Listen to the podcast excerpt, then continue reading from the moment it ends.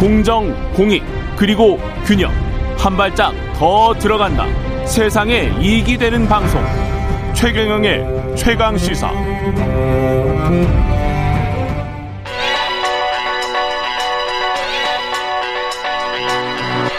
최강시사 김한의 눈. 네, 김한의 눈 시작합니다.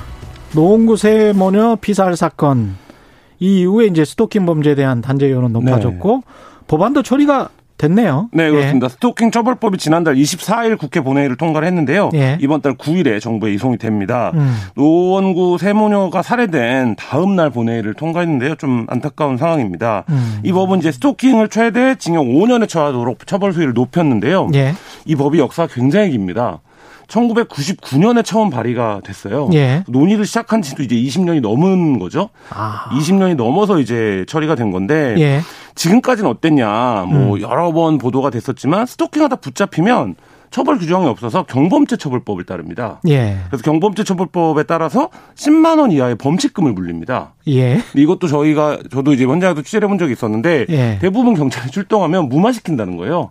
경찰이 무마시켜요? 네, 앞으로. 네. 그러니까 왜냐하면 십만 원 이하의 벌칙금인데 이 음. 범칙금을 주, 하려면 스토킹 행위를 한 사람이 나 스토킹 안 했다라고 우기면 경찰이 현장에서 정리하기 굉장히 까다로운 거예요. 네. 처벌 규정이 없으니까. 그러니까 앞으로 이러지 마라라고 음. 하고 이제 돌려보내는 경우들이 많고, 그러면 이게 이제 가해자들한테 나쁜 신호를 주는 거죠. 내가 이런 행위를 해도 경찰까지 와도 별일 아니구나. 네. 이렇게 되는 거죠.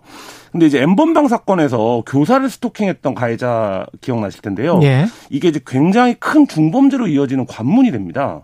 아. 그러니까 내가 스토킹을 하다가 처음에는 뭐 여러 가지 뭐 다른 마음에서 하다가 실제로 이제 그게 범죄로 이어지면 중범죄가 되는 거고, 노원구 세모녀 살해 사건도 이제 전형적으로 이제 그런 스토리인데, 예, 어, 이 부분에서 이제 이 스토킹에 대해서 강력하게 어, 초장부터 통제를 하지 않으면 어, 다른 중범죄를 이제 막기가 어렵다, 이런 인식이 이제 드디어 이십년 만에 국회 문턱을 넘은 거고요. 예. 어, 뭐 반의사 불법죄가 삭제되지 않은 점은 굉장히 아쉬운 점으로 꼽힙니다. 그러니까 반의사 불법죄라고 하면 이제 네, 피해자가 그 원치 않으면. 않으면 처벌하지 않는 거죠. 예. 그리고 지속적이고 반복적인 괴롭힘으로 스토킹을 규정을 했는데 음. 이게 이제 법안에 지속적이 들어가면 굉장히 좀 애매해집니다. 지속적이고 네, 반복적인. 얼마나 지속적인가. 그렇죠. 그걸 지속을 얼마로 볼 거냐, 이 부분에 대해서 또 약간 이제 예, 모호함이 남아 있긴 한데, 예, 어쨌든 이제 법안이 통과가 된 건 큰 진전인데, 문제는 어 구월부터 시행이 돼서 앞 이 노원구 세모녀 살해 사건 같은 것에는 소급 적용은 되지 않습니다.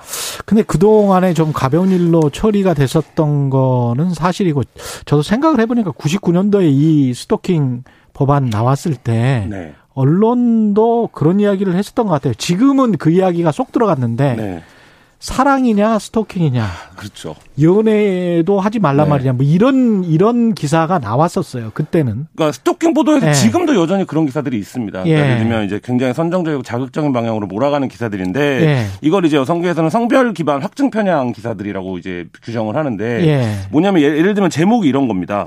여배우가 스토킹을 당했어요. 예. 근데 가혹한 여배우의 숙명, 이런 식으로 제목을 쓰는 거죠. 그러니까 실제 범죄 피해자가 됐는데 그거를 예, 이제 여배우의 숙명이라고 표현하는 거고, 또 음. 어떤 스토킹 남성이 이제 고소가 되면 어 뭐 그 여성의 실물 미모 어느 정도냐, 예, 뭐 이런 걸 이제 제목으로 뽑는 언론들도 있는데요. 예. 그러니까 여성의 미모나 매력이 스토킹을 부른다라는 관점이 여전히 우리 사회에 있는 겁니다. 있네요. 예. 그리고 예, 남성에 대해서는 음. 가해자에게 서사, 스토리를 부여하는 방식으로 기사를 쓰는 경우들이 굉장히 많은데, 예, 이때 등장하는 게 이제 말씀하신 대로 뭐 짝사랑, 순애보, 지독한 집착, 뭐 이런 표현들이죠. 그러니까 이게 범죄 행위를 뭔가 스토리가 있는 행위로 미화하는 형태의 제목들인데, 여전히 이제 이런 것도 많고, 뭐 쓴 기자들이 다 남자일 것 같아. 그래서 예, 뭐 스토킹이 어떤 특별한 경험담이거나 음. 아니면 뭐 소수의 극성스러운 자기를 좋아하는 사람이 하는 행위, 예, 이런 정도로 여전히 우리 사회가 스토킹을 받기 때문에 스토킹에 대한 처벌이 지금까지 제대로 이루어지지 않은 측면들이 있습니다. 이해 부족이 있네요. 네. 예. 근데 아까 말씀하셨다시피 법에는 지속적으로 따라다녀야 된다는 네, 거잖아요. 근데 법적으로 생각했을 때는 또 기준이 너무 광범위하게 잡아버리면, 그렇죠, 또 이게 또 문제가 될 네. 수가 있으니까. 스토킹 범죄 같은 경우에 현장에서 어떤 얘기들 하냐면 내심의 의도를 좀 판단해야 되는 어려움이 있다라는 거예요. 그 규정이 예. 명확하지 않으면 그 남자가 저기 서 있었는데 예. 이 서 있는 게 나를 피, 쳐다봤냐? 어, 피해자 입장에서는 나를 쳐다본다라고 생각을 했는데 음. 그 남성 입장에서는 내가 여기서 매일 버스를 타는 자리여서 그렇죠. 예를 들면 서 있다고 했을 때 그 예. 내심의 의도 같은 것들이 완전히 이제 말하자면 엇갈릴, 엇갈릴 수, 수 있기 때문에 이제 오해가 그런, 될 수도 예, 있고 그런 부분이어서 근데 이제 그런 얘기들을 많이 하는데요. 예. 경찰이라고 하는 제도가 존재 하는 이유는 예. 범죄자를 잡고 뭐 예. 수사를 하고 이런 부분도 있지만 범죄를 예방하는 데 더 이제 중요한 그렇죠. 초점이 그렇죠. 있거든요. 예. 그러니까 이런 부분에서 놓고 본다면 이제 스토킹 모든 것이 이제 처벌이 맞는 게 아니라 이런 음. 부분들을 어떻게 어, 경찰 인력으로 예방할 수 있는 것이냐 음. 이런 부분들에 좀 초점이 맞춰질 필요가 있고요. 예. 법도 여기에 좀 초점을 줄 필요가 있습니다. 성범죄들 같은 경우 왜냐하면 일어난 이후에 강력하게 처벌하는 건 이제 사후적인 문제고 그러면 성범죄가 일어나지 않도록 예방하는 데 경찰력이 집중될 필요가 있는 거잖아요. 그렇겠습니다. 예, 그러니까 스토킹 예. 범죄도 사실 마찬가지입니다. 그러니까 우리가 음. 이 부분에 대해서 이게 범죄다 그리고 이 자체보다 이게 이제 중요한 더 중대한 범죄로 가는 관문이다 이렇게 이제 인식을 한다면 이걸 어떻게 그럼 예방할 거냐 음. 이 부분에 좀 경찰력을 집중할 필요가 있고요. 어떤 수사 관행이나 제도 개선할 부분이 있나요? 그렇죠. 그러니까 예. 이제 만약에 내가 데이트 뭐 스토킹이나 데이트 폭력을 당하고 있다라고 피해자가 신고를 하면 음. 당장 가해자를 색출해서 잡고 현행 단계에서는 이제 법리적으로 입증할 게 별로 없, 없다라고 하더라도 예. 이 피해자 신변을 보호하고 그다음에 이 피해자를 계속적으로 모니터링하고 그다음에 이 피해자가 호소하는 피해 사실에 대해서 가해자한테 뭐 서명 공고를 한다든지 우리가 이 사건을 주시하고 있다.